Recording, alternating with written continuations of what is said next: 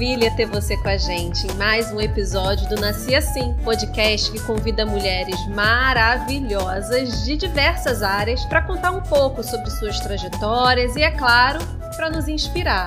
Eu sou Leone Gouveia. E eu sou Marta Valim. Seja bem-vinda, seja bem-vindo a acompanhar com a gente a história da entrevistada de hoje.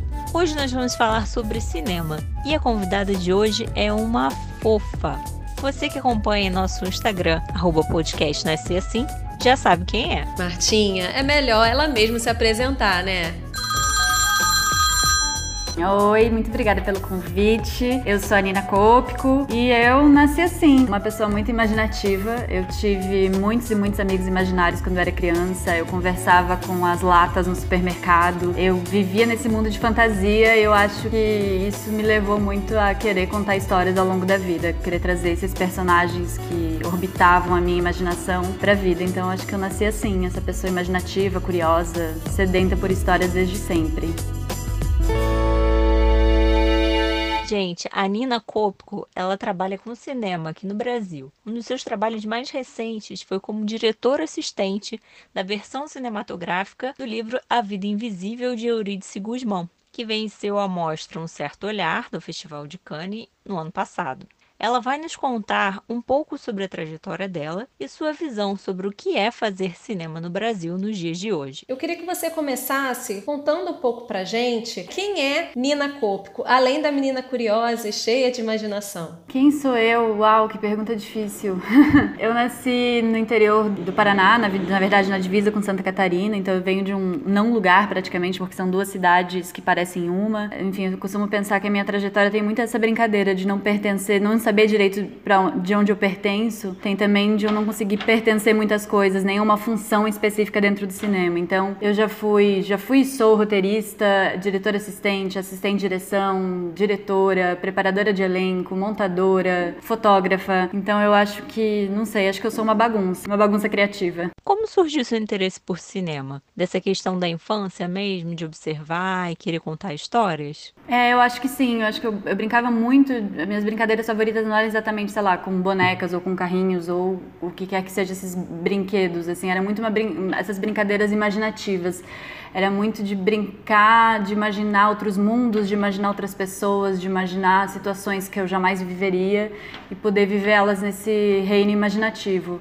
E acho que a partir disso veio essa vontade muito grande de primeiro era trabalhar com teatro, querer ser atriz, e depois isso foi se transformando a querer contar histórias mesmo, escrever histórias, dirigir histórias. E aí quando abriu o curso de cinema da UFSC lá em Santa Catarina, me pareceu uma oportunidade ideal. Eu gostava muito de ver filmes, eu não era uma cinéfila, né? Eu via filmes da locadora, eu via os grandes filmes americanos assim, de blockbusters, e mas gostava muito. E aí a partir disso eu fui caminhando para esse lugar. Mas eu acho que vem muito dessa minha relação da infância mesmo, de ser uma uma criança muito povoada com imaginações. E minha avó era uma pessoa que contava muitas histórias, ela contava muita história de terror. E acho que isso me influenciou muito, querer realmente fazer da minha vida uma trajetória de narrar histórias. E você acha que narrar história hoje é o seu principal objetivo profissional? Sem dúvidas, é. Meu principal objetivo de vida é construir histórias, é dar vida a personagens que não existiriam se não fosse eu ali escrevendo, ou conduzindo, ou preparando essas histórias. E isso eu sinto que é. Não vou dizer missão, porque eu não acredito muito nisso, mas é, não sei, é meu grande desejo na vida mesmo. É o que eu quero da vida é poder contar histórias por aí e transformar alguma coisa nas pessoas que assistem a partir dessas histórias. E uma dessas histórias é a do filme A Vida Invisível. Conta pra gente, como surgiu a sua participação nesse filme?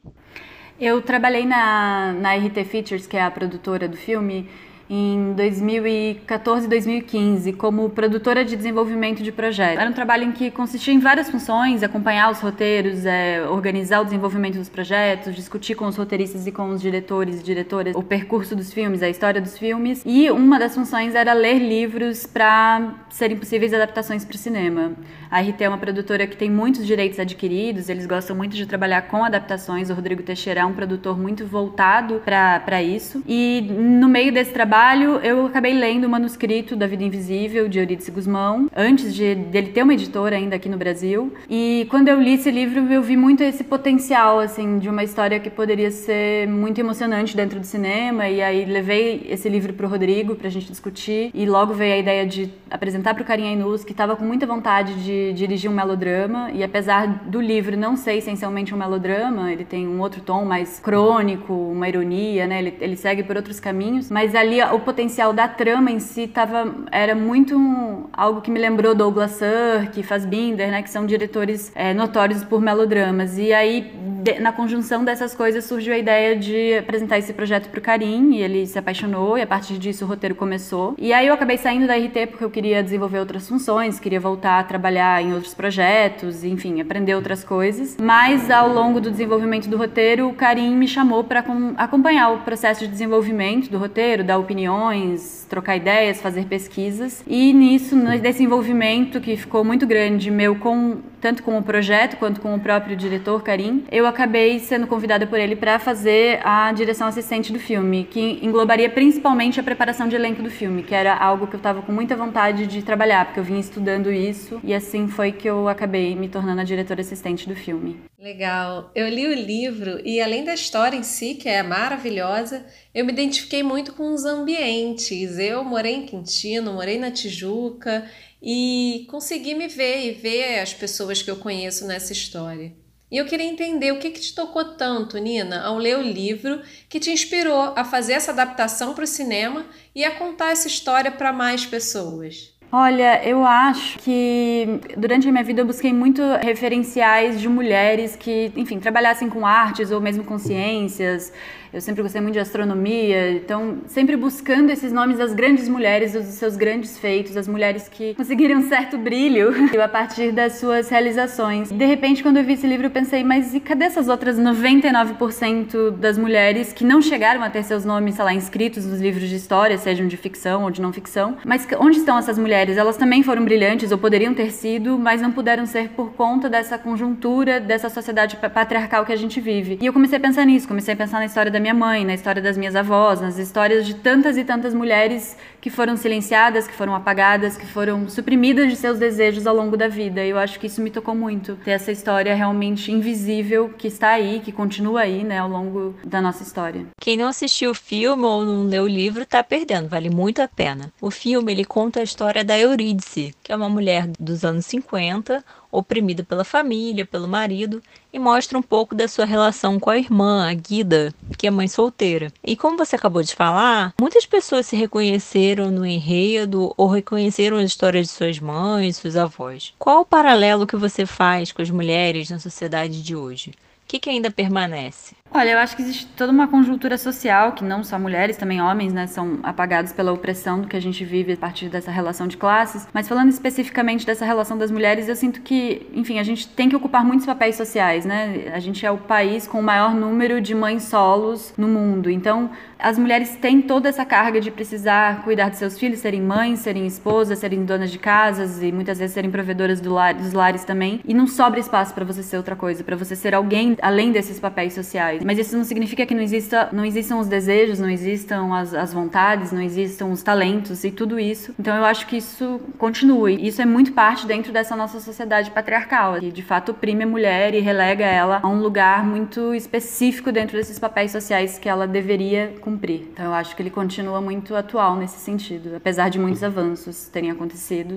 ele ainda continua aí. E você esperava essa repercussão que o filme teve, ter ganhado prêmio, ter dado a, a visibilidade que deu, né? Tanto para você como profissional, quanto para as outras pessoas que fizeram parte dele? Acho que não, acho que eu não pensava tanto nisso. Pode parecer um pouco, sei, ingênuo eu falar isso, mas não, não parava para pensar, sabe? Ah, esse filme vai ganhar prêmios, ah, eu vou, vou estar em outro lugar. Claro que eu sabia que eu estava dentro de uma grande obra, acreditava muito naquele processo, eu acreditava muito naquele projeto, eu sabia que eu estava trabalhando com um dos grandes diretores do cinema brasileiro, alguém que tem um alcance e uma sensibilidade muito grande artística. Então eu sabia que eu estava fazendo algo que poderia tocar as pessoas pessoas e o nosso norte era sempre isso, era sempre fazer um filme que fosse comunicativo, que fosse sensível e que fosse, eu não gosto muito dessa palavra, mas verdadeiro, sabe, em relação àquelas personagens que tratasse aquilo muito frontalmente. Então, nesse sentido, eu sabia que eu tava fazendo, eu tava, tinha muita convicção de que aquilo tocaria as pessoas e chegaria nas pessoas, mas assim, pensando na visibilidade, tanto pessoal quanto do próprio filme, não era algo que eu pensava, não, foi uma, uma feliz surpresa. Nina, sempre tem aquela questão, né? O filme é melhor que o livro, o livro é melhor que o filme, tem gente que é team livro, tem gente que é team filme. Eu queria que você contasse pra gente quais são as dificuldades de adaptar uma obra literária para o cinema. Eu acho também que quem lê o livro e o filme, ele percebe os tons um pouco diferentes, né? O livro da Marta Batalha, ele tem um tom mais otimista. Eu brinco que se a Eurídice existisse, ela ia ser convidada para esse podcast aqui, para Nascer Assim. Já o filme, ele tem um tom mais dramático, a história das irmãs é diferente. Por que, que vocês tomaram essa decisão? Olha, é muito difícil realmente adaptar um livro, porque a forma literária é muito distante da forma fílmica, né? Então, é, tem um exemplo que a gente costuma dar quando fala do filme, que a Eurídice né, e a Guida se separam né, no início do livro e do filme, e aí, nenhum parágrafo a Marta consegue dar conta de todos os anos que a Eurídice passou procurando a Guida e vendo em todos os rostos nas ruas o rosto da sua irmã e tudo isso. Então, isso é em um parágrafo. Agora, como é que a gente filma isso, sabe? Como é que você filma essa ausência? Então, é, a forma, realmente, assim, a maneira de tratar um filme e um livro, e um livro é muito é muito distante. Então existem, enfim, inúmeras dificuldades no processo de roteiro e de, enfim, abordagens diferentes e a gente escolheu uma delas, né, que foi seguir por esse caminho do melodrama, de que é o mundo contra essas personagens, né, porque mais do que um tenor, que é o marido da Eurídice, mais do que o Manuel, que é o pai delas, a opressão na verdade vem do mundo, vem desse, dessa sociedade realmente que coloca todas essas personagens e a esses personagens essa opressão desses, desse lugar oprimido e silenciado em que as mulheres vivem e apagado, né, invisibilizado. Então, eu acho que é esse, essa gênese da história, que tem muito a ver com a gênese uma, do que é o melodrama, nos fez querer seguir por esse caminho. Assim. E aí eu acho que esse tom que você chama de mais dramático, que é diferente desse otimismo que a Marta trabalha no livro, eu acho que veio muito daí, de querer ir até o limite nessa situação melodramática, sabe? Do que significa duas mulheres que poderiam ter sido muito mais se não fosse a opressão que elas viveram. Então, a gente querer levar isso pro limite. E foi daí a escolha, sabe? É, o filme deixa a gente um pouco impactado. Eu já tinha lido o livro, fui assistir o filme saí mexida do cinema. É, eu acho que sim, eu acho que, enfim, não vou também tentar não dar spoilers aqui, mas eu, ao final do livro, eu sinto que de repente eu não tô diante de uma mulher invisível. Eu sinto que ao final do livro, a Eurídice se torna uma pessoa com o que a Virginia Woolf chama, ela tem um teto todo seu para poder produzir, né, para poder ir para outros lugares, assim. E eu acho que a nossa ideia do filme foi tentar explorar outro viés, assim, que seria e se ela uma mulher invisível até o fim, sabe? Até que ponto a gente vai? Assim, e a reflexão vir justamente a partir da experiência do final do filme. Como você fica tocado, ou mexido, ou atravessado, o que quer que seja, ao final da, da exibição do filme. Eu acho que a ideia é que isso possa transformar alguma coisa em quem assiste, para que a gente tente, de alguma forma, não perpetuar isso com as mulheres que nos rondam, né? Saindo um pouco do tema do filme agora e falando sobre o mercado de cinema, queria pedir para você compartilhar seu olhar sobre como é fazer cinema no Brasil, principalmente nos dias de hoje, com a pandemia, isolamento social. Acredito que muitas produções tenham parado no meio do caminho ou nem começado. Qual o impacto disso para o cinema? Eu acho que a gente já vinha sofrendo, enfim, algumas, vamos chamar de baixas e alguns ataques dentro da, da, cultura como um todo, da arte como um todo no Brasil. E, em alguma medida, eu comecei a perceber uma certa crise em relação a, a trabalho mesmo. Assim, a gente ainda não estava realmente com falta de produções, pelo contrário, a gente estava vivendo um momento muito prolífero, né, da, das, das obras audiovisuais do Brasil, tanto para TV quanto para o cinema. Mas se anunciava alguma coisa, né? Muitas obras já estavam paradas dentro da Ancine, então a gente já via alguma uma crise anunciada. E obviamente agora dentro da pandemia isso parece que vai se agravar bastante. Já está agora, né? Acho que quase todo mundo que trabalha com audiovisual tá parado nesse momento. Eu sou uma delas. Projetos que eu tava foram, enfim, suspensos, adiados, cancelados. E eu não sei, eu realmente fico um pouco não quero ser a pessoa pessimista aqui, mas é difícil visualizar um cenário a curto prazo em que a gente possa de fato voltar a ter uma produção ativa de audiovisual no Brasil, apesar de eu achar fundamental. Acho que é o cinema e são as obras de audiovisual como um todo, junto com as outras artes, que de fato podem refletir e repensar e, enfim, trazer novas reflexões sobre todo esse estado de coisas para o mundo. Mas existe um contingente de uma crise econômica que se anuncia, e isso obviamente vai afetar o cinema. Cara, é muito difícil, uma, tem uma parte muito que é pessoal mesmo, que é muito difícil você imaginar que mundo é esse que vai vir depois da pandemia. A gente tem especulações, sejam elas otimistas, pessimistas ou o que quer que seja, mas elas são só especulações. Não, então é muito difícil pensar quais são as histórias que a gente vai narrar daqui para frente, sabe? Que mundo é esse que a gente vai escrever? Quem são essas personagens? Que contexto elas vão estar vivendo? Então, eu particularmente estou vivendo um processo do que poderia se chamar de crise criativa por me sentir é, é quase como se essas paredes aqui do meu apartamento limitassem também a minha imaginação, sabe? Parece que tá tudo oprimido. Eu não consigo mais ver adiante. Eu não consigo mais imaginar esse mundo que essas personagens vivem. Mas não sei, não sei como vai ser daqui nos próximos meses. É uma grande incerteza, na verdade, para mim. É, eu espero que essa pandemia acabe logo e que a gente passe por isso da melhor forma possível. Mina, como você vê a participação das mulheres na indústria do cinema? Olha, eu acho que se a gente pega a história do cinema, a gente vê que ela é feita majoritariamente por homens brancos. Então, essa é a história do cinema. Então, a gente tem esse dado e a gente sabe que isso vem mudando, mas vai mudando devagar. Eu sinto que nos discursos mudou bastante, mas ainda na prática você ainda vê muitas produções em que, sei lá, a maior porcentagem de pessoas dentro da equipe e tanto seja da equipe técnica ou da equipe criativa ainda é de homens e homens brancos. A gente ainda tem esse, esse dado. Mas eu acho que está mudando. A gente tem aí uma safra incrível de diretoras e de roteiristas e de diversas técnicas, né? Tem várias fotógrafas, diretoras de som, diretoras de arte, montadoras, enfim, produtoras também. Eu acho que tudo isso está mudando e eu acho que as mulheres estão fazendo esse movimento de puxar cada vez mais mulheres também para dentro dos seus projetos. Então eu acho que que essa representatividade vai mudando aos poucos, mas vai mudando. Eu acho que a gente ainda tem muito menos pessoas negras do que pessoas brancas, sejam homens ou mulheres dentro das equipes. Eu e também sinto que existe um esforço para isso mudar, mas ainda é um esforço muito lento. Assim, eu sinto que ainda a gente precisa ter uma diversidade muito maior dentro das equipes, em sejam criativas ou técnicas de novo falando. Mas eu acho que vai mudando. Assim, a gente tá com grandes nomes surgindo e pessoas muito talentosas que não tinham espaço antes que agora estão tendo. E eu sinto isso na, na presença das mulheres. Mas claro claro que existem dificuldades. É muito difícil falar, né? Porque eu acho que a gente também generaliza muitas experiências das mulheres como se fossem todas as mesmas. Mas falando de mim e das, das amigas e realizadoras próximas com quem eu convivo, eu sinto que a gente sempre precisa ter um cuidado muito grande para não errar. É muito difícil a nossa voz ser ouvida em determinadas reuniões. Existe todo um certo, enfim, um rol de, de aspectos de como você se porta, de como você se coloca, que é uma dificuldade que eu acho que nem passa pela cabeça da maioria dos homens. E que pra gente é todo um esforço e todo um processo quase calculado, porque é meio que existe um impedimento em que a gente, da gente errada, a gente fazer alguma coisa errada. É, ah, então você, você não é capaz. Assim, eu sinto que a gente precisa se provar muito constantemente. Eu acho que essa é a principal questão que eu tenho visto nos últimos anos, da, mas isso falando muito numa experiência pessoal. Engraçado que mesmo em espaços espaços diferentes que a gente ocupa na sociedade, enfim, a gente tem experiências diferentes, olhares diferentes, vivências pessoais, como alguns problemas se assemelham. E aí, para falar sobre mulheres, afinal, esse podcast é feito por mulheres, com mulheres, para mulheres. É, conta pra gente que mulheres da indústria do cinema te inspiram. Ai, adoro falar disso.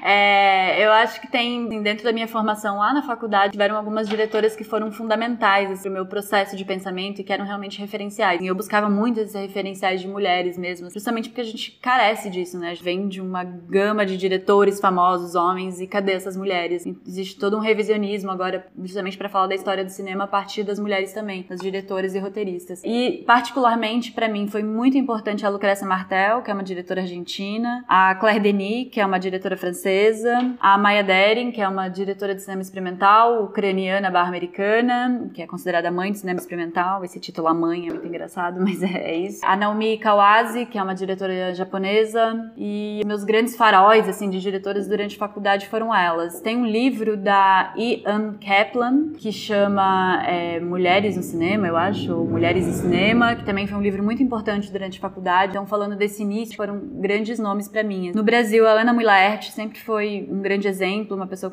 que eu admiro muito, admiro muito a obra dela. Tem muitas diretoras que eu tô acompanhando e tô aprendendo muito com elas. Gabriela Amaral Almeida, a Renata Martins. Nossa, tem tantas, a medo de falar algumas aqui, esquecer tantas outras, né? Mas a Juliana Rojas, enfim, tem uma série de diretoras que realmente eu admiro, acompanho, que eu tenho o privilégio de poder trocar com elas. Então, mulheres brilhantes e que estão fazendo filmes lindíssimos e que, que de fato eu tenho aprendido muito. E aí a gente tem produtoras, né? Tem a Sara Silveira, Brasileira, por exemplo, que é uma produtora aí que vem há muitos muitos anos fazendo cinema nacional, batalhando pelo cinema nacional, por primeiros longas, que eu acho também uma mulher muito importante dentro da nossa trajetória. E eu tive professoras importantes também. A Cláudia Mesquita, que hoje dá aula no UFMG, foi uma professora muito importante para mim. A André Scansani também, que hoje em dia coordena o curso de cinema na UFSC, foi uma, uma mulher e uma professora fundamental, assim, para que eu pensasse de fato a imagem, o cinema, as narrativas. Para falar um pequeno grupo de entre tantas mulheres que me inspiram, eu acho que eu gostaria de citar essa. E como a vida não é só trabalho, conta um pouquinho pra gente o que, que você faz além do, do seu trabalho, né? Para dar sentido à sua vida. Quais são seus hobbies? O que, que você gosta de fazer?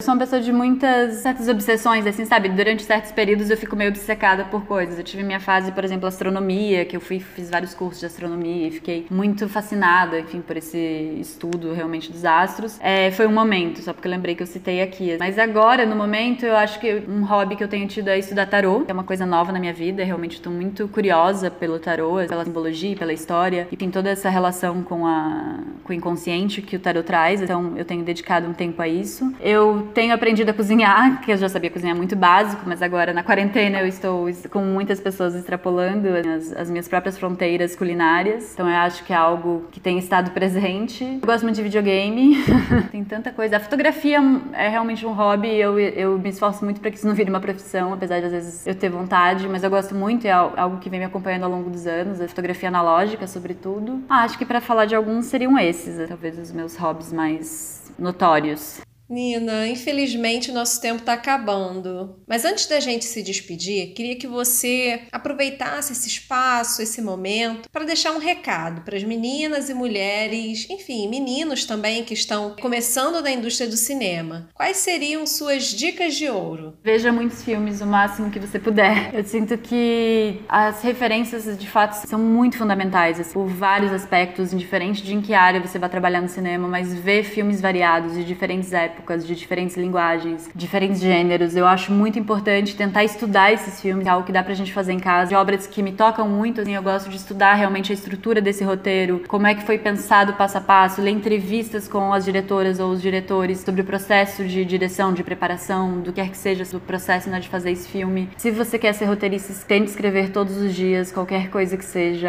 é, escrita também é uma prática, tal qual qualquer exercício físico. Escrever todos os dias é algo que muda muito. Leia muito e principalmente eu acho que, sei lá, esteja aberto e curioso ao mundo. Eu sinto que às vezes as pessoas se fecham muito nos seus próprios universos e não olham para fora mesmo, tentam olhar para o mundo tal qual ele tá aí, né, apresentado e tão diverso e tão vasto. E eu acho que esse universo de referências que não é só sobre referências cinematográficas, mas essas referências de vida, estar curioso e atento e realmente aberto a conhecer pessoas, a descobrir suas histórias de vida, a aprender coisas novas. Eu acho que isso tudo é um grande diferencial para fazer. Mas falando de forma mais concreta, eu sempre acho que estudar é muito importante e não, não somente fazer um curso, uma faculdade, mas é isso, sabe? Ler muitas entrevistas, ler muitos livros didáticos, teóricos, tirar um tempo realmente para fazer esses exercícios assim, de análise fílmica. Eu acho tudo isso realmente um processo fundamental. E experimentar se jogar, não ficar esperando a inspiração primordial, a melhor história da sua vida. Eu acho que dá tempo da gente, pelo menos, tentar construir várias narrativas, não ficar se podando muito pela autocrítica. Acho que essas seriam as minhas dicas que eu gostaria de ter ouvido lá atrás. Nina, muito obrigada de novo por compartilhar com a gente sua história. Eu tenho certeza que, assim como você me inspirou, você também conseguiu mostrar a sua realidade, seu olhar para muita gente que está ouvindo esse podcast. Eu acho que quando a gente conta a nossa história, mostra o nosso olhar sobre a nossa vida, sobre a nossa trajetória, a gente consegue inspirar muita gente. Então, obrigada. Obrigada a vocês, foi um prazer enorme. Léo, Marta, muito obrigada mesmo. Foi muito gostoso falar com vocês e parabéns pelo projeto. Obrigada, Nina, e obrigada a você que ficou com a gente nesse episódio. Quer saber quem vai ser a convidada da próxima semana? Acompanhe a gente no Instagram, arroba podcast Nascer Assim. Até lá!